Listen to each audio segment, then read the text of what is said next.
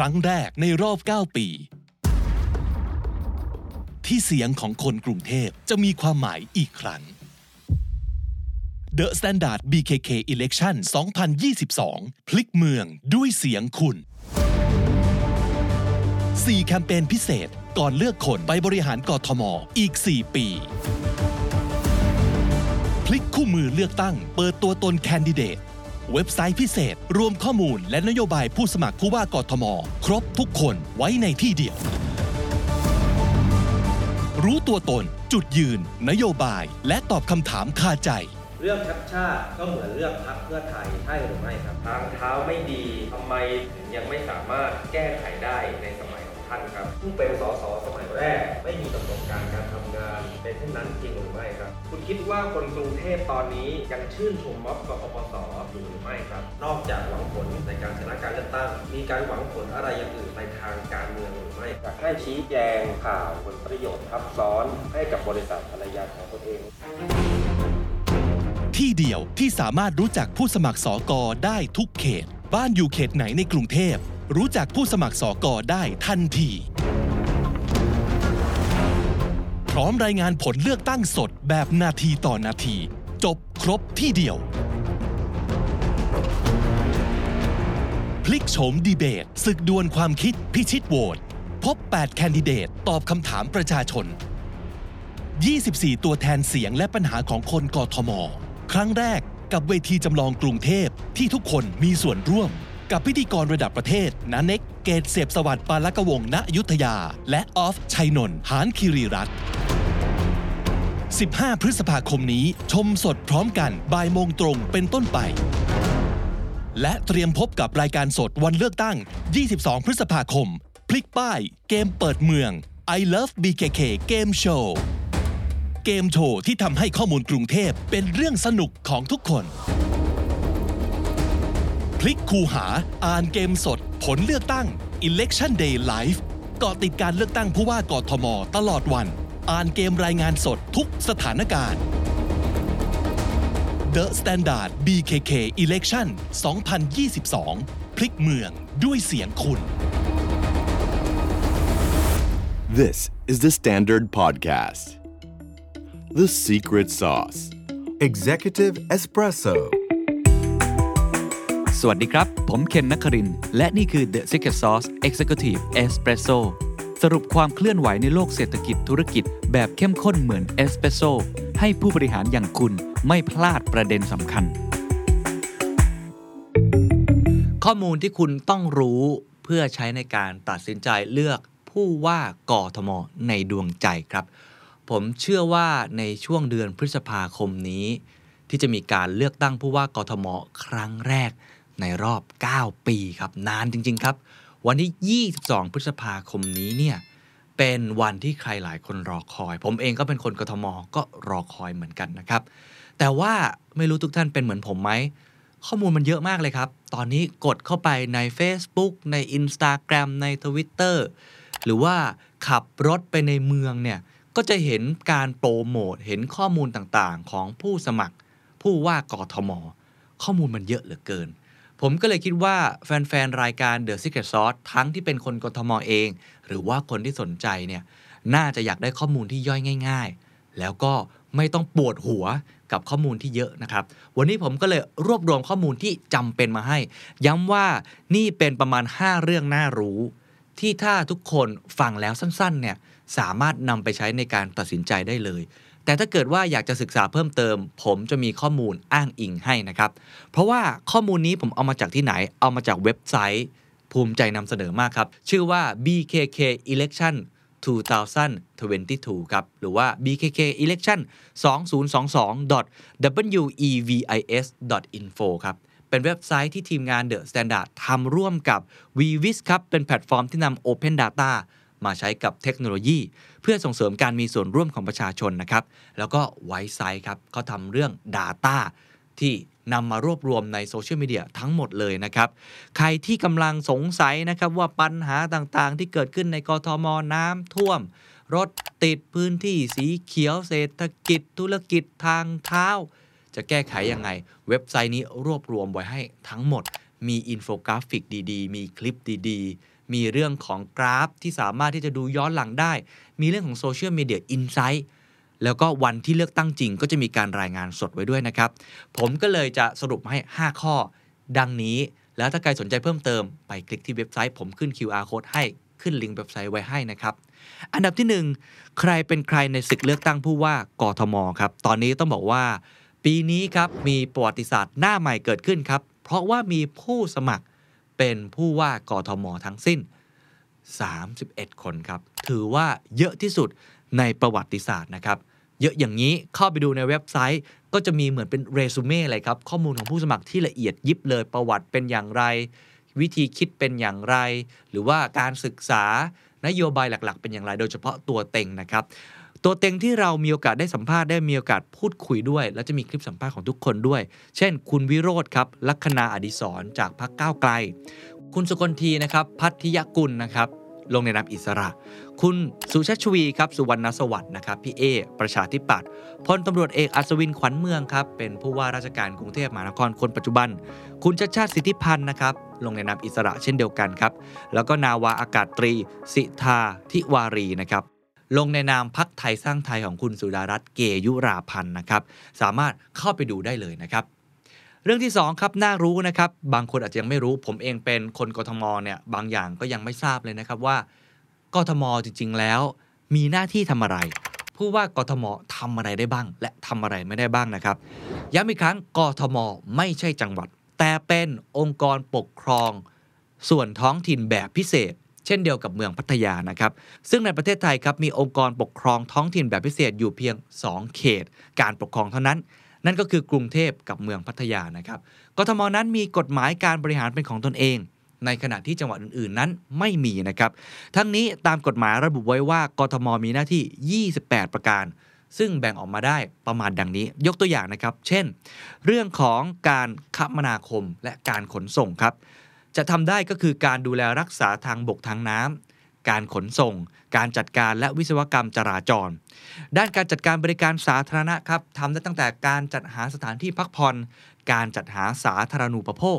การจัดการด้านสาธารณสุข การควบคุมชาปนสถาน การควบคุมการเลี้ยงสัตว์ การจัดให้มีและควบคุมการฆ่าสัตว์ การจัดการศึกษา การสาธารณูปการ หรือว่าอย่างเช่น เรื่องของการพัฒนาด้านสังคมครับ มีหน้าที่ในการ บำรุงรักษาศิลปะและประเพณี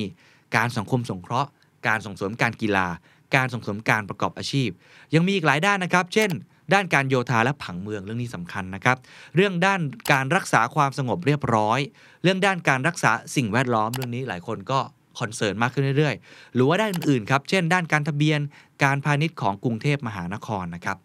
สำหรับบทบาทหน้าที่ของผู้ที่จะเข้ามาบริหารจัดการกรุงเทพมหานคร มีทั้ง ผู้ว่าราชการกรุงเทพมหานคร ที่ทำหน้าที่เป็นผู้บริหาร และอีกฝั่งหนึ่งครับ หลายคนอาจจะไม่ทราบว่าในการเลือกตั้งในครั้งนี้ คุณจะได้กาบัตรทั้งหมด 2 ใบนะครับใบแรกก็คือเรื่องของผู้ว่าราชการกรุงเทพมหานคร อีกใบหนึ่งครับ คือสิ่งที่เรียกว่าสกนั่นก็คือสภากรุงเทพมหานคร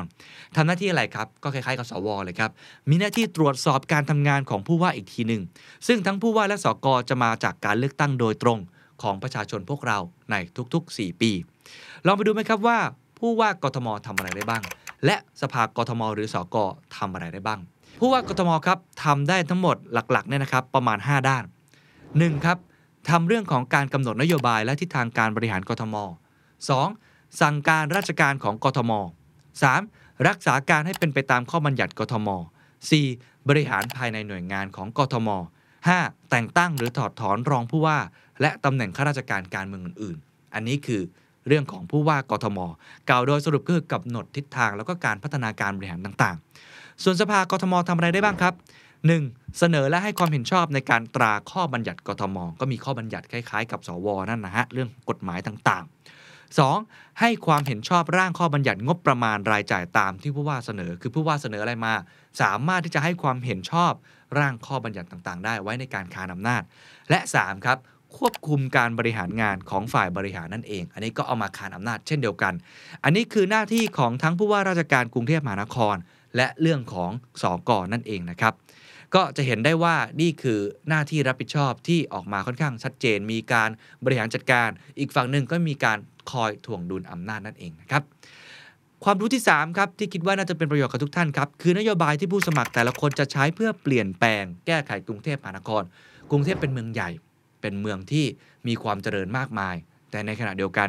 ก็เป็นเมืองที่มีปัญหามากมาย มีความเหลื่อมล้ำเยอะแยะ มีปัญหาน้ำท่วม มีปัญหาเรื่องการขาดพื้นที่สีเขียว มีปัญหาเรื่องอาชญากรรม ปัญหาต่างๆ เยอะแยะจริง ๆ นะครับ PM 2.5 อะไรมากมาย เราทุกคนย่อมอยากรู้ครับว่า คนที่จะเข้ามาเป็นพ่อเมืองในการแก้ไขปัญหาเหล่านี้ ในแต่ละปัญหา หรือวิสัยทัศน์ที่เขามองไปข้างหน้านั้น เขาคิดอย่างไร มีนโยบายอย่างไรทีมงานของผมครับมีการไปสัมภาษณ์นะครับในหลากหลายนโยบายต้องบอกว่าเยอะจริง ๆ นะครับ ผมจะคัดข้อมูลเด็ด มาให้ทุกท่านได้ลองฟังดูนะครับว่าทุกท่านคิดเห็นอย่างไร เป็นไฮไลท์ของแต่ละผู้สมัครนะครับ ยกตัวอย่างเช่น คุณวิโรธครับ เราถามว่า ถ้าเลือกทำนโยบายได้แค่ข้อเดียว จะเลือกทำอะไร เพราะอะไร การจัดสรรงบประมาณนะครับ กันออกมาให้เป็นงบที่ประชาชนเลือกเอง หรือว่าคุณชัดชาติครับ เราถามว่าเป็นไปได้ไหมว่าวันหนึ่งกรุงเทพจะรถไม่ติด จริงหรือกรุงเทพมันคู่กับรถติด เพราะว่าหัวใจที่คนจะเดินทางสะดวกขึ้นได้อะคือเมืองมันต้องมีระบบขนส่งสาธารณะที่มีคุณภาพ คุณสกลทีครับเราถามเขาว่าจะทำอย่างไรครับ เพื่อยกระดับความปลอดภัยในชีวิต และทรัพย์สินของคนกรุงเทพทำได้จริงหรือ เราควรจะต้องเพิ่มไอ้จำนวนกล้องเนี่ยให้มันเอ่อเยอะมากกว่านี้รวมถึงเชื่อมโยง แล้วก็เอาระบบ AI เข้ามาช่วย คุณสุชาติชวีครับ เราถามว่าผู้ว่ากทมทำอะไรได้บ้างกับฝุ่น PM 2.5 ที่ติดอันดับโลก เสมอมา ผมจะประกาศสงครามกับไอ้รถควันดำนั่นแหละ ถ้าเกิดผมรู้นะไอ้รถควันดำเนี่ยไปส่งอิฐหินดินทรายที่อาคารไหน ผมเล่นกฎหมายเลยนะครับ คุณอัศวินครับ ผู้ว่ากทมคนปัจจุบันนะครับ ถามว่าคุณจะแก้ปัญหาน้ำท่วมกรุงเทพได้อย่างไร เครื่องระบายน้ำขนาดใหญ่อย่างเช่น อุโมงค์ยักษ์เราก็ทำเล็กสิ่งเล็ก ๆ น้อยๆการที่ลอกท่อขุดลอกคูคลอง เนี่ยเราก็ต้องทำคู่ขนานซ่อมเครื่องยนต์ แล้วคุณสิทธาครับเราถามว่าคุณจะทำอะไรบ้างเพื่อพัฒนาโรงเรียนในสังกัดกทมโรงเรียนกทม โรงเรียนรัฐบาล โรงเรียนราษฎร์หรือโรงเรียนอินเตอร์เนี่ยแทบจะไม่ได้แตกต่างกันนะครับ ถ้าเราทำแบบนี้ได้เนี่ยมาตรฐานทุกโรงเรียนเหมือนกันเนี่ย โรงเรียนที่อยู่ใกล้บ้านจะเป็นโรงเรียนที่ดีที่สุด นี่คือตัวอย่างคำตอบนะครับของแต่ละท่าน ถ้าทุกท่านสนใจครับ จะเห็นได้ว่ามีอีกหลายคำถามนะครับที่เราถามตรงๆในเรื่องของวิสัยทัศน์ ในเรื่องของนโยบายนะครับ เช่น เราถามว่าถ้าเลือกทำนโยบายได้แค่ข้อเดียวจะเลือกทำอะไรกับทุกคนเลยนะครับ เราถามว่าคุณต่างจากผู้ว่ากทมที่ผ่านมาอย่างไร ที่ทำให้นโยบายของคุณนั้นประสบความสำเร็จ เราถามเรื่องรถติด เราถามเรื่องฝุ่น PM 2.5 เราถามเรื่องนโยบายสิ่งแวดล้อม เราถามเรื่องน้ำท่วมกรุงเทพ เราถามเรื่องโรงเรียนในสังกัดกทม เราถามเรื่องความปลอดภัย เราถามเรื่องความปลอดภัยบนท้องถนน เราถามเรื่องบทบาทของกทมต่อภัยคุกคามรูปแบบใหม่ ความมั่นคงทางไซเบอร์ หรือเหตุการณ์วินาศกรรมต่างๆ หรือว่าหลักของสิทธิเสรีภาพของประชาชน คลิกไปฟังได้มีครบทุกข้อเลยนะครับ เรื่องทีสี่4 ครับ เรื่องนี้เป็นเรื่องที่เวลาใครจะเลือกตั้ง คนที่เป็นผู้แทนของเราจะสนใจนะครับ คือทัศนคติทางการเมือง จุดยืนทางการเมือง เรื่องนี้แหมแซบฮะเพราะว่าเป็นเรื่องร้อนๆนะครับ เราใช้เหตุผลนี้เป็นเหตุผลหนึ่งในการพิจารณาว่าเราชอบใคร หรือเราอาจจะไม่เลือกใครด้วยซ้ำผมต้องบอกว่าทีมงานของเราถามตรงๆจริง ๆนะครับคำถามตั้งแต่คุณคิดเห็นอย่างไรกับการรัฐประหาร ตั้งแต่คุณคิดเห็นอย่างไรกับคำว่าสลิมหรือสามกีบ คุณเคยเข้าร่วมการชุมนุมทางการเมืองหรือไม่ หรือ สิ่งที่คนเข้าใจผิดมากที่สุด ผมมีตัวอย่างของผู้สมัครบางท่านลองไปฟังนะครับ คุณเคยเข้าร่วมการชุมนุมทางการเมืองหรือไม่ทำไมถึงไปครับครับ ผมเคยไปเข้าร่วมการชุมนุมของกปปสนะครับผมเมื่อปี 57 ก็สมัยนั้นเนี่ยก็คิดว่ามันเป็นอุดมการณ์เราเหมือนกับเราต่อสู้กับอะไรสักอย่างหนึ่งที่เราคิดว่ามันไม่ถูกต้อง คิดอย่างไรกับคำว่าสลิมและสามกีบครับ ก็ไม่ชอบนะ ผมว่าไม่ชอบ ผมว่ามันเป็นการเอา identity ไปครอบคนง่ายๆอะนะอยู่ดีเหมือนกับคุณเอาเอาหมวกเอาหัวโขนไม่ครอบให้เขาอะและข้อที่ 5 ครับ เป็นข้อที่ผมเชื่อว่าแตกต่าง และหาฟังยาก และอาจจะเป็นบางสิ่งบางอย่างที่ทุกคนกำลังตามหา เป็นสิ่งหนึ่งที่ทำให้เราได้เข้าใจตัวตนของเขามากขึ้น นั่นก็คือไลฟ์สไตล์หรือว่าทัศนคติในด้านอื่น ๆ ตัวตนของเขา มีคำถามมากมายสนุกสนุกๆแต่ผมว่ามันบอกคุณค่าบอกวิธีคิด บอกอะไรบางอย่าง เช่น หนังสือที่เขาชอบ ผมจะให้ทุกคนได้ฟังเลยครับว่า 6 ท่านนี้ชอบหนังสืออะไรบ้าง เล่มแรกก็คือ ดาบมังกรหยกครับเตียบอกกี้ครับ อีกเล่มหนึ่งก็คือกระบี่เย้ยยุทธจักรหรือเล่งหูชงครับสิ่งที่ชอบเลยก็จะอ่านของอาจารย์วรากรสามโกเศษนะครับกับของพี่หนุ่มเมืองจันทร์ที่จริงเป็นคนอ่านหนังสือเยอะมาก ชอบอ่านหนังสือแบบทุกรูปแบบเลยครับ แต่เล่มหนึ่งเนี่ยผมว่าต้องอ่านแล้วครับก็คือเรื่องพระมหาชนก อย่างน้อยวันหนึ่งเนี่ยต้องอ่านหนังสือไม่น้อยกว่าหนึ่งชั่วโมง แต่ส่วนใหญ่นะครับจะเป็นหนังสือพิมพ์ ล่าสุดเลยที่คิดว่ามีประโยชน์กับมึงกับคนไทยนะครับ สังคมไทยที่เรื่อง Think Again ครับของอดัมแกรนต์นะ เป็นหนังสือของสำนักพิมพ์มติชนครับ ชื่อว่าเอ่อ Livable Japan นะครับ ก็ในชื่อเป็นภาษาไทยเนี่ยเขาเขียนว่าใส่ใจในเมืองนะครับ ก็คือให้ใจในการที่จะพัฒนาเมือง หรือคำถามข้อนี้ครับ ถ้าสามารถเลือกซูเปอร์ฮีโร่เป็นซูเปอร์ฮีโร่ได้หนึ่งตัวครับ จะเป็นอะไรก็ได้นะครับ คุณจะเลือกเป็นซูเปอร์ฮีโร่อะไร หรือว่าคำถามในเชิงอภิปรัชญาครับคำถามนี้ต้องบอกว่าเป็นคำถามที่น่าสนใจนะฮะ แล้วเราอยากรู้ว่าทัศนคติของการตอบของเขาคืออะไร นั่นก็คือเราเกิดมาทำไม ค่อนข้างเป็นอภิปรัชญาลองไปฟังดูครับ คุณคิดว่าคุณเกิดมาเพื่ออะไร ทำตามความฝันของตัวเองไปเรื่อยๆนะครับจนกว่าจะหมดลมหายใจอะทุกวันนี้เนี่ยยังยังตอบไม่ได้แต่ว่าก็ตั้งใจว่าจะจะใช้ชีวิตแล้วก็ทำชีวิตเนี่ยให้ดีกับกับโลกใบนี้ที่เกิดมามากที่สุด